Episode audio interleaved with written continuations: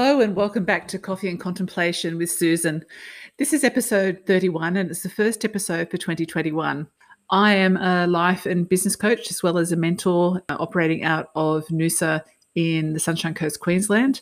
And I started this podcast just about nearly almost a year ago, and it's now had over 1,500 listens. It's been listened to in over eight countries. So I'm pretty happy to see that um, people's stories are being shared and that people are even t- telling me um, little snippets of some of the episodes that they've liked. The point of the podcast is is real people sharing stories, showing their human side, their darkness that they may have gone through, and the light that results from life experiences, uh, some of their inspiration and what they're working on, and you know what really matters to them. The point is that we all have stories inside our head. And I think sometimes we listen to our own stories and think we might be alone, but I think it's really important for us to listen to stories uh, from other people, and you know, it just might you know, make something else shed a different light on what you're thinking about at the moment obviously I coach women, so I hear stories every day, and I absolutely love it. And then we delve in deeper, and um, we see where that person might be able to make better choices and make changes towards what their biggest dreams are. What I do is I usually send out questions to the guests beforehand so that they've got an idea. Nowadays, I actually also get to have a bit of more of an understanding say, for instance, today, um, the guest that I've got on is someone that I didn't know um, beforehand personally. So I like to have that chat and then I shape some questions for them to have a little bit of uh, contemplation themselves first, which is also another benefit. I'm asking people from every decade of life. So starting from 10 years old to 19 year old. And I am still, and I will find someone in the 100 year old to 109 year old bracket at some stage so it's also that cross generational storytelling. And I think, you know, we miss that in our culture nowadays that you know, young people don't necessarily get to hear uh, how a 90 year old grew up and, you know, what was their life like. And, you know, the 80 year old who, you know, was born the same week that World War II uh, began. Today, I've reached back into the circle of guests and they know the theme and the idea behind the um, coffee and contemplation with Susan and who I'm inviting on. I said who else are you inspired by? Because obviously when you connect with these type of people that i've had on they generally do hang out with other pretty cool people. So today's guest is referred by lisa williams from episode 11 lisa was a woman whose motto was throw out the rule book on parenting. And she has recommended that her sister jody come on. Uh, Jody was born in Cooroy, just in the hinterland here behind Noosa, and she spent her whole life in Noosa. Uh, she's fifth generation, and that is a rare thing to find of a woman of her age. She's in her 40s. She does so much. And she inspired me just listening to her. Um, we did actually do a recording last week. So this is a re recording because the sound of her cafe just went through the roof when they suddenly got torrential rain out in Kin Kin uh, Jody is the founder of Black Ant Gourmet. As I said, she does purposeful, extraordinary things for her community. I loved that she said to me when we first talked is that what she wants to deliver to the world has to benefit the planet. You know, she's done so much and created a ripple effect in her community. She's looking at new avenues to to do more. And today she is looking so completely chilled when I mean, obviously I see her face to face today compared to last week. So something changed. So uh, we'll cover all of that. So we'll get started and you know, welcome Jody. Thanks, Susan. So what I was thinking is we might talk about your origin, and I think the the idea that you're the fifth generation Noosa Shire girl and you were born in Cooroy. I was thinking, what's the best significant change you've seen in the area? So, for me, the best significant change for the area would have to be the way that we have grown or developed with a focus on keeping the environment um, protected and the way we've kept it green and the way we've not gone up, we've gone further out rather than um, putting high rises in and things like that. And I've seen a lot of places in the areas develop. And I think Noosa has handled this one quite well. Mm. It's great. And what was it like? What was it like growing up here? What did you? What was the feeling like? A lot of people feel like you've got to come from the city and it's you know or go to the city to actually live a life. But what's your take on that? Oh no! Oh, so I I went to the city for a very short period of time, and I decided it wasn't for me, and I came um, back to Noosa pretty quickly. And I found Noosa, growing up in Noosa was incredible. Obviously, there's a lot of things that have changed, like footpaths along the national park. And I remember stubbing my toe oh, a thousand times going to Tea Tree Bay as a little kid. Uh, but I also remember walking those trails and recognising most of the faces, and that that doesn't happen much anymore. Uh, but still, it's that's some of my memories that I'm very appreciative for. Roller skating down Goodchap Street. Oh my goodness, if you did that today, you'd get run over for sure. Riding, riding horses where the library is now and along the river, and being able to, yeah, just that freedom uh, that. I mean, I know you can't do that now. There's so many more people and so many more rules, and that comes with having so many more people. And as being a little girl growing up here, though, did you did you feel like it was like you were living in a holiday town, or was this, you know, what was it like living that way? We were really lucky. There was a lot of caravan parks, and two of my friends happened to own the caravan parks. So we knew what Noosa was and would always be. It is tourist orientated. It's been like that forever. For the whole vibe of holiday season versus um, non-holiday season. When you when you went to school, you don't really recognise the difference too much, um, except on the weekends it's not quite as busy.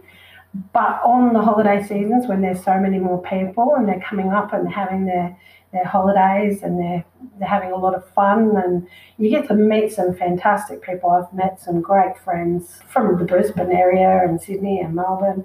They used to come up here as kids and they're all over the place now. I mean, they don't live in Noosa necessarily, but they don't live in Australia either. They're, they're all over the place.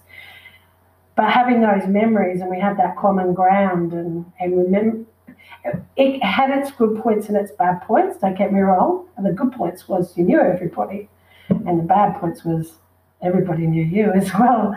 So you go, how did my parents find out about that? And yeah, it was very much everyone knew everybody. So, so there were caravan parks, but was it that people? Oh, I'm sorry. I know that there's people that used to come down that were sort of like, you know, the wealth of Gympie would always come down every single year since you know the 40s. Was it like that? Were, were people coming down to their own little holiday houses or shacks, or was it about? Was there any type of bigger accommodation then? Oh yeah, there was plenty of bigger accommodation, but people were happy with bringing their vans and their tents as well. Uh, the end of Hastings Street, the woods was very famous, and walking distance to three different types of um, waters. Like you've got the beach on one side, you've got the river mouth on the end, and then you had the the river with calm waters on the other side, all surrounding one caravan park. It was incredible for the accommodation side of things, I think there was a lot of people that when they could, they bought investment property with the dream to retire in Noosa when they finished needing to be in the city. That was that was common. Was the river mouth where it is now when you were young? Pretty close by, but it always changes. It changes every year sometimes dramatically and sometimes very, very slightly. I had a, a wonderful uh, picture of all the different changes over a period. I think it was every two years there was an aerial photo of the river mouth and just going through that over a 20 year period. And I was amazed at how it would change so much and the difference uh, between yeah. when it had rained and not rained. Yeah. So the walls were there though, like the new, um, the man-made part of the woods was there, was it? Some some was no, the woods ended where the caravan park was, and then they built out the extra, and then the rock walls were added as um, for protection to stop the extra addition to Hastings Street from washing away. Okay, so you saw all of that going on. Yeah, yeah, we got to see uh, a lot of that and the changes involved um, involved in that, and then the different areas and how the infrastructure, like car parks, made a difference on where people would go and different types of uh, either tourists or small businesses um, where they, they pop up next. And yeah, it's interesting. the other side of it is, you know, what's the most detrimental change you've seen, and have you have you any ideas of solutions? If there's anything that you've seen that you think needs to be changed. No, I think on the flip side of that is the development and, and people moving up here. Um, I think that the only bad thing that I can see is that people that move up here don't know how to relax into the lifestyle that Noosa used to be. So that's changed. Then I don't think you can really suggest ways of going or changing that. So I think it was definitely a cruisy coastal town and then as people moved here with a different um, desire for services and a different um, element of what was satisfactory or not, that then upped the ante to the point where sometimes people don't know how to just relax a little. Once you're used to something, you can't just give it up. If you used to have no. coffee at five thirty in the morning and and like Noosa was a sleepy town back then. it was quite common that shops wouldn't open until seven, seven thirty, and that just all started to slowly change. But there was enough need to service it, whereas mm. back back in the old days, not as much of a need to service that. I was thinking, Lisa, your sister, when I asked her what would she like to hear from you, and she said that you're very good at big picture stuff and then you work your way through the frustrating things to realize your dreams.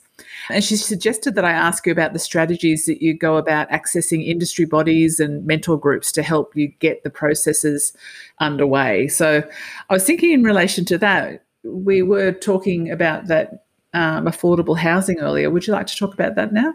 Yeah, um, I suppose in all my little projects that I do, I look at the challenges and I think, can I do them? And I dissect them and I have a plan A, B, C, and D. I aim for the plan A because that's the easiest and the best results.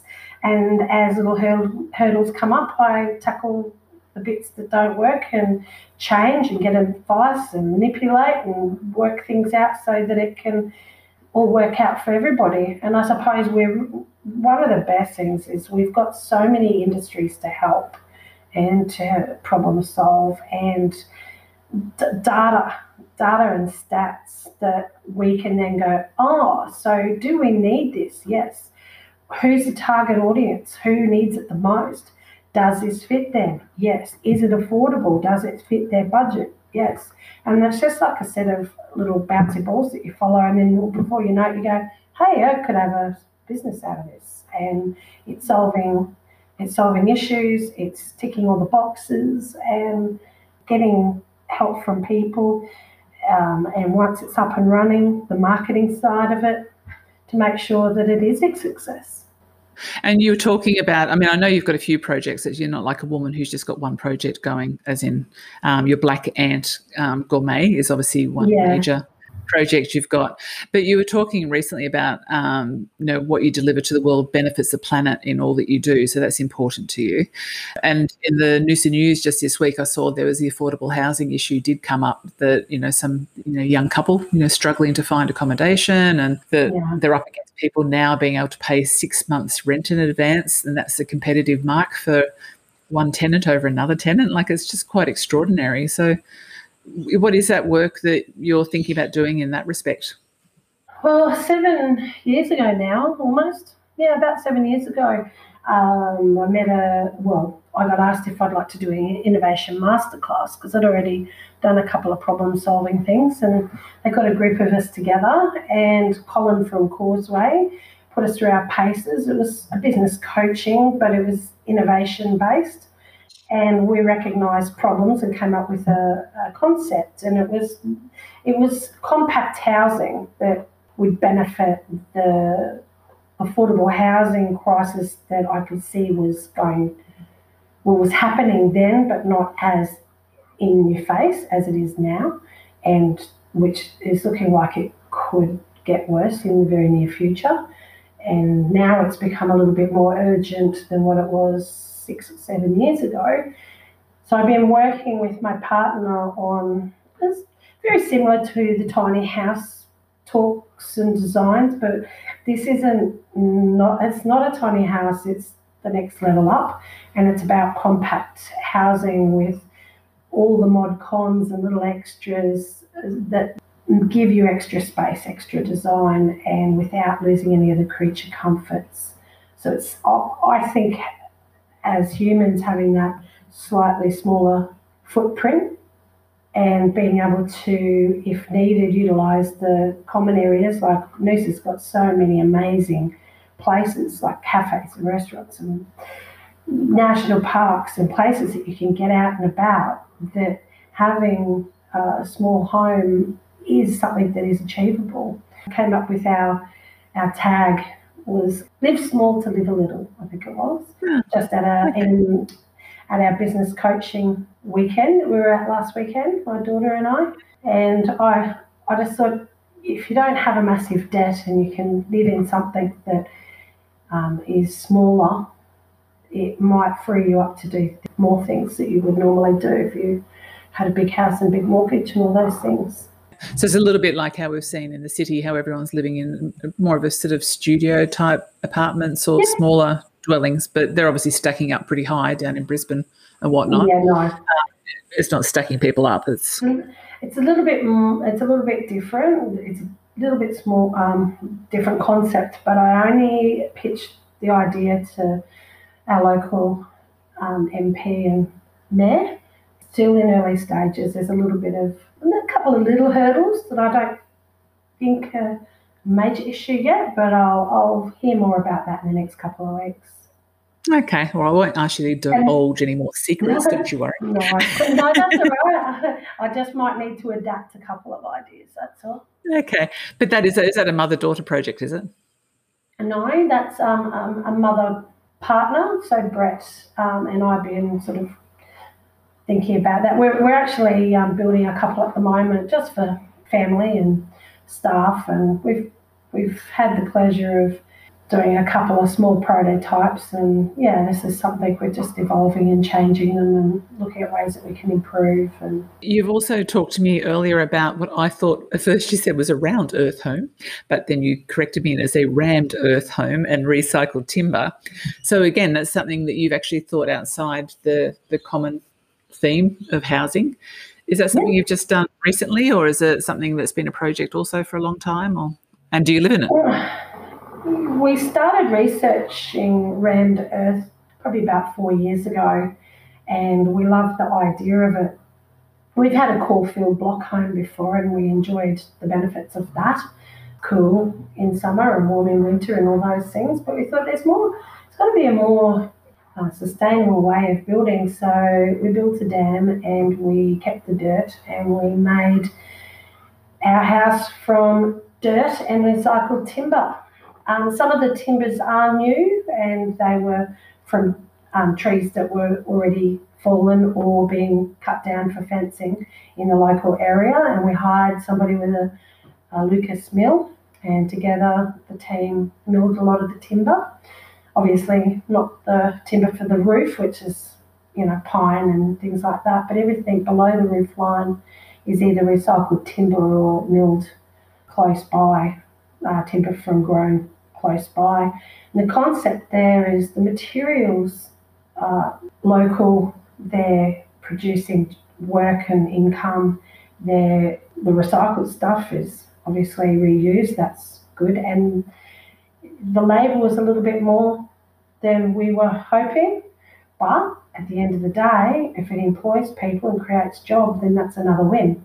It's amazing to live in the acoustics and the sound and how it, it can be noisy outside, it's so quiet inside, and the, obviously the thermal benefits are twice as good as the Caulfield block because the walls, I think, I think these walls are 400 wide, and it's not it's not mud brick and it's not straw bale. It's just formwork and layers and layers of dirt rammed down with um, lime and and um, deco, which is like a granite crumble and a little bit of white cement for stability to tick all the boxes for engineering. And my partner Brett has and his team have been working on this for two years, and it's amazing. It's called Mayan Farm. And during COVID, our cafe restaurant, which was the biggest part of our business, was shut down. And we suddenly realised how vulnerable we were. Um, pandemic, I didn't have that one covered. I needed plan E. but we, we decided that, you know what, oh, we kind of like living in our tiny home and being minimalistic. And we decided that it would be smarter if we used this as an accommodation place to show off the benefits to others. At the moment, we're doing a two night minimum stay, and it's designed for four people, so two couples, but there's room for more. And just the space, it's very Tuscan, vintage industrial combination with a bit of a hippie vibe with, yeah. with the um, recycled timber and dirt walls. But yeah, we've had a few guests, which is cool. Okay, so without naming names, you, you were talking about there being a helicopter pad there, so people can actually yeah. land there. Yeah. So and so obviously it's out there, is it? It's like it's out there to Melbourne. Yeah. So I yeah, we've had quite a few um, inquiries. One of the things that we do offer is we do offer that um, helicopter landing. The feedback that we're getting from our um, guests is wonderful. Just to escape um, beautiful views, and just relax. Yeah. well done, well done.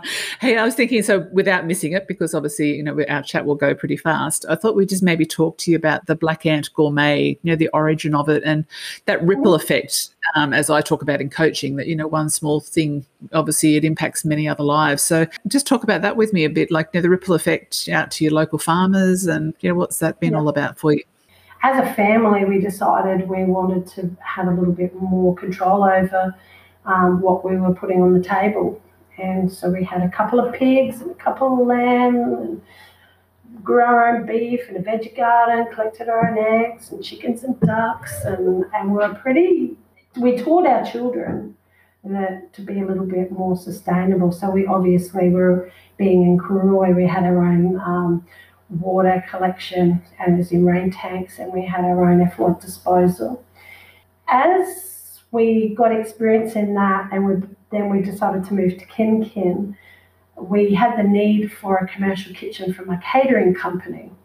And from there, we decided to go bigger on all the other things because we had a need, which was providing for our shop.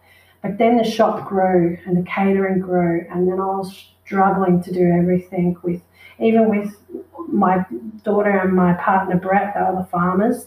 And I was in there and we had a team, and my daughter was in the shop as well. And all the different things that we were doing growing our own chickens and growing our own beef and growing our own pork, and all the rules and stuff that we had to do, like all your weigh bills and your, you know, you have to take it to the abattoir and then take it to the processing to the butcher and then deliver it and all the health rules and everything involved with that.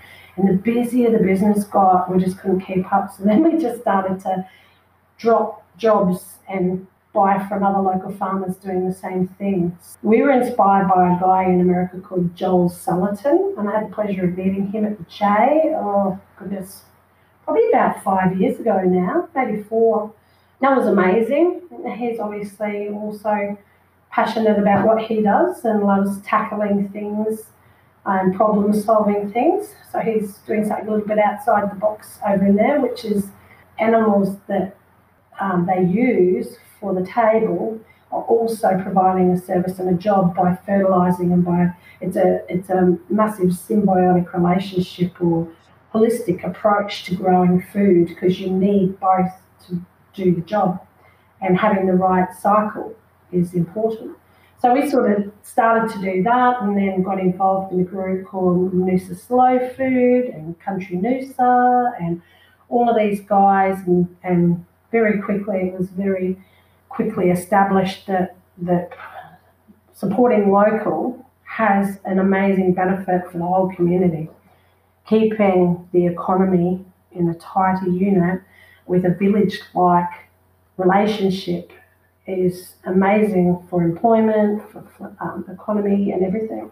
It's, the produce is so much better as well because you know where it's coming from, it's clean, it's uh, fresh, it's not going all the way to the markets and then coming all the way back. There's all those benefits um, for the consumer and the producer.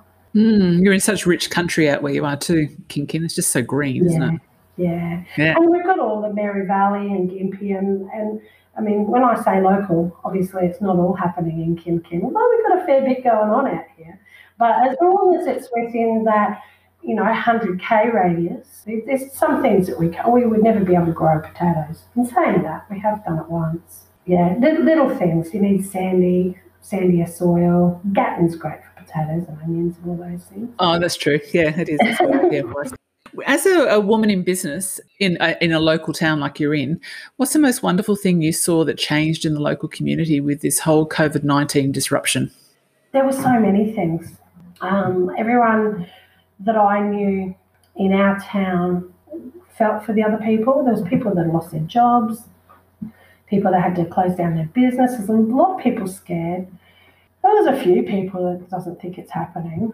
That's you know then everyone's entitled their opinion, but at the same time, as a business that follows the rules that are laid down by government legislation, I have to follow what they say and I have to go, right, well, these are the rules and this is what we do. So I suppose the best thing was a lot of people were happy to understand the changes and adapt to the changes that we've had to put in place for whatever reason. So, I mean, they weren't allowed to come into the shop and they could only get takeaways. But we adapted pretty quick. Um, I had a little bit of a meltdown at first because my 90 day plan kept getting thrown in the bin like every 24 hours. and then I had a little wig out and was about to spit my dummy out when I had a bit of a phone call with my business coach and my accountability coach and they said just relax, take don't do a 90 day plan, do a one day plan. I'm like, oh thank God for that one day plan it was for about two weeks. yeah, I think that was all that we, we could do, wasn't it, from around about March, because you just didn't know what was going to change. Nope. It was, um, and it kept evolving, and nobody knew yeah. what was about to happen. That was one of the most unsettling times of my life. Not knowing, not not being able to look at what what could happen based on past experience. So there's in my lifetime and the documents that I had access to. There had never been a pandemic. So it was no. global and it was like, well, which countries are affected? Oh my goodness, how's that going to affect this and how's that going to affect that? And I'm like, just just breathe and not worry about it and just take mm. it as it comes. So that was yeah. That was interesting. I think most businesses that aren't health related, like me, obviously my old business, we did have to have a pandemic plan in our you know, disaster recovery um, model for our business because we were going to be drawn in to the pandemic. Yeah. Like I was going to have to supply nurses, but gosh, the amount of um, yeah, the amount of change that was going to make to my business, as in ramping it up, was insane. You know, so I could see the other side. It's like that abyss where people are going, "Oh my god, are we going to survive this week with what they actually were up to financially and whatnot?" Yeah, yeah, that was tricky. Mm. You have got quite a lot of amazing projects underway. So, how do you actually manage that? How do you do that so that you're looking as chilled as you look right now? Because your your sister would be telling me that, you know, ask you about self care. And last week we spoke and like, oh, I don't know about self care, but you're looking really chill. So, how are you being looking like that with all that going on in your head? Oh, okay. So originally, as I got busier, I would just get spread thinner and thinner and thinner.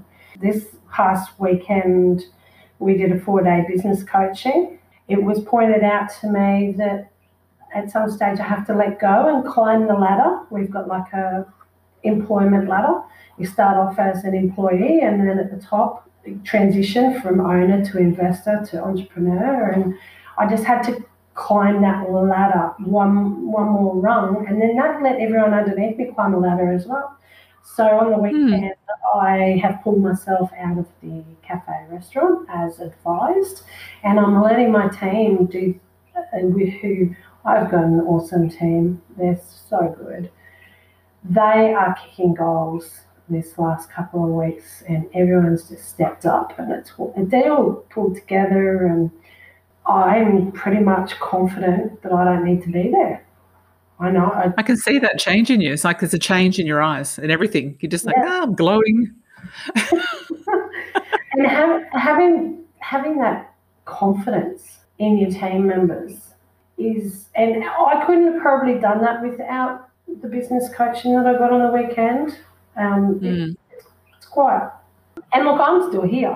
I'm not. I, trust me, I'm not involved in it anymore. I'm 100% involved. I've just transitioned to a different spot. I'll set up a new email address. I hand over my old email address to my 2OC, who's my daughter, who's taking over the management.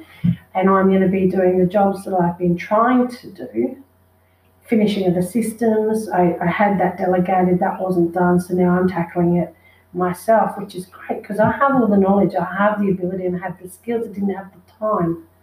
So by standing down from my position of trying to be all, and mind you, in the middle of the cafe, so I'm trying to, you name it, I'm trying to invoice, I'm trying to pay bills, I'm doing this, I'm doing that, and I'm like, hi, you going? Hi, you going?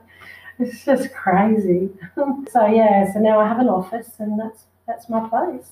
Yeah. Have you got a new title? What are you calling yourself as a, a title? Is there such? No, I'm still the I'm still the owner of the business, but I'm no longer in the business. I'm working on the business. I'll still pop in. Don't get me wrong. Mm-hmm.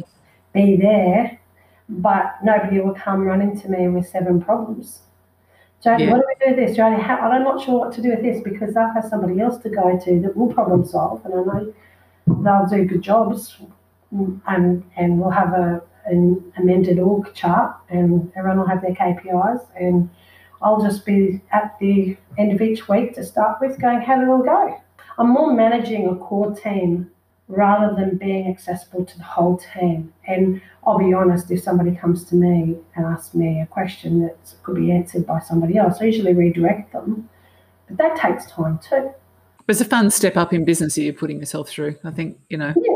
Yeah. there's that space where you need to get to my focus is doing the the big good things and making that happen because all the other stuff has to happen below you, but you've got to just get the focus.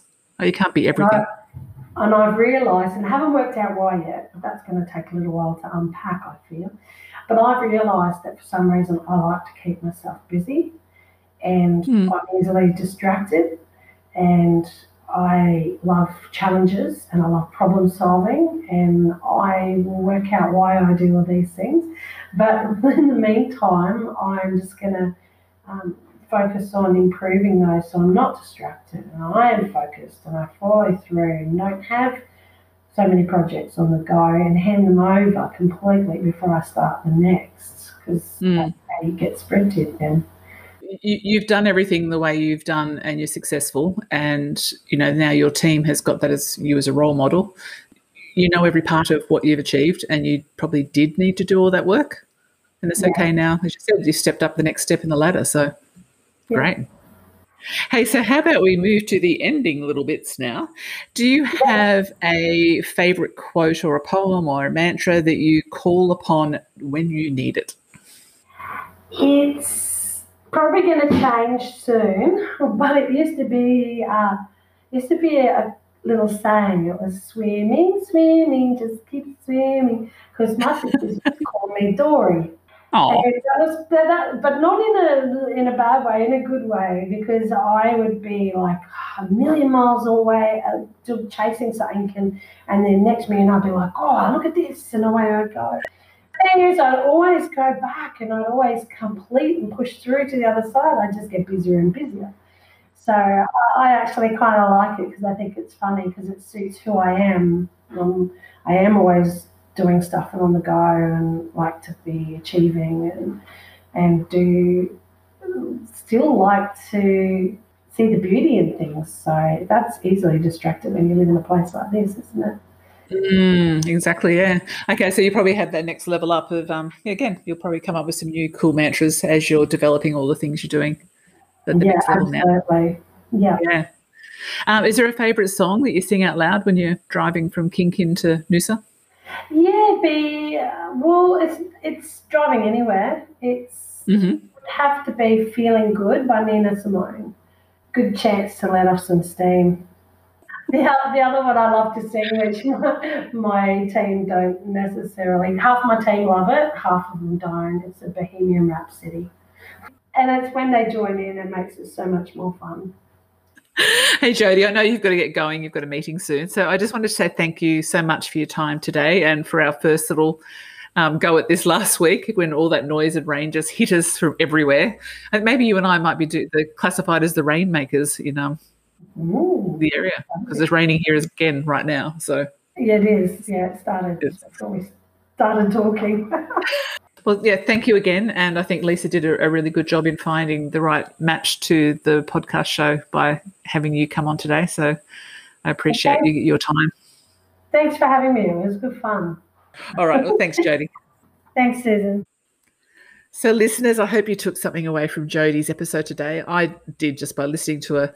It made me rethink some of the things that you know I'm doing in relation to business. We've got a few businesses here that not just coaching. That you know, I've got my husband's business, and you know, just to hear someone who was born and bred in this area keep on working towards the betterment of her community and you know the the ripple effect this woman is creating yeah, by the the types of projects she's rolling out is incredible. And i'm sure she knows that.